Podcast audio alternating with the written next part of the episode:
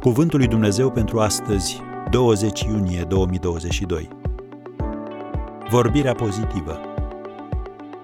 Orice faptă bună și orice laudă, aceea să vă însuflețească. Filipeni 4, versetul 8.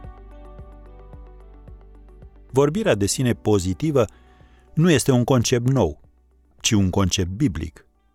Apostolul Pavel scrie în textul acesta binecunoscut din Filipeni 4, versetul 8, tot ce este adevărat, vrednic de cinste, tot ce este drept, curat, vrednic de iubit, vrednic de primit, orice faptă bună și orice laudă, aceea să vă însuflețească. Iată trei căi prin care poți ajunge la asta. Întâi, evită comparațiile.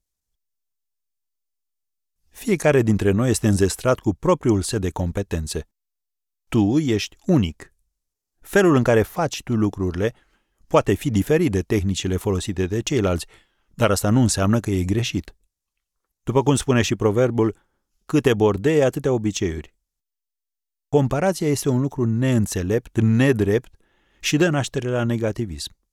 Întotdeauna va exista cineva mai bun decât tine. Chiar și campion mondial vei fi doar pentru un timp, pentru că la un moment dat altul îți va lua locul. Chiar nu ai nevoie de o altă coroană, pentru că vei avea una în cer.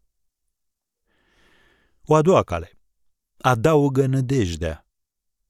Biblia spune despre Avram, în Roman 4, versetul 18, nădăjduind împotriva oricărei nădejdi, el a crezut și astfel a ajuns tatăl multor neamuri, după cum i se spusese, așa va fi sămânța ta.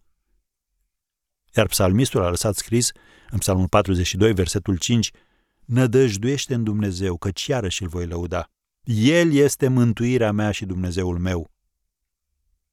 Există putere în cuvântul iarăși. El îți poate transforma perspectiva lui nu pot în atitudinea gen dăm puțin timp și pot. Diferența este subtilă, dar profundă.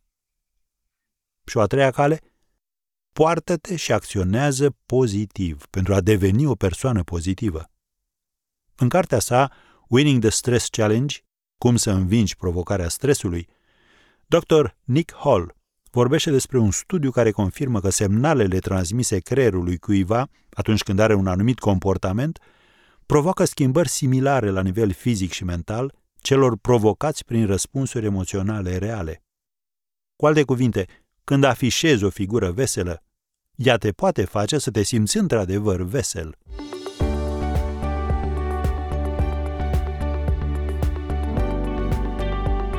Ați ascultat Cuvântul lui Dumnezeu pentru astăzi, rubrica realizată în colaborare cu Fundația SER România.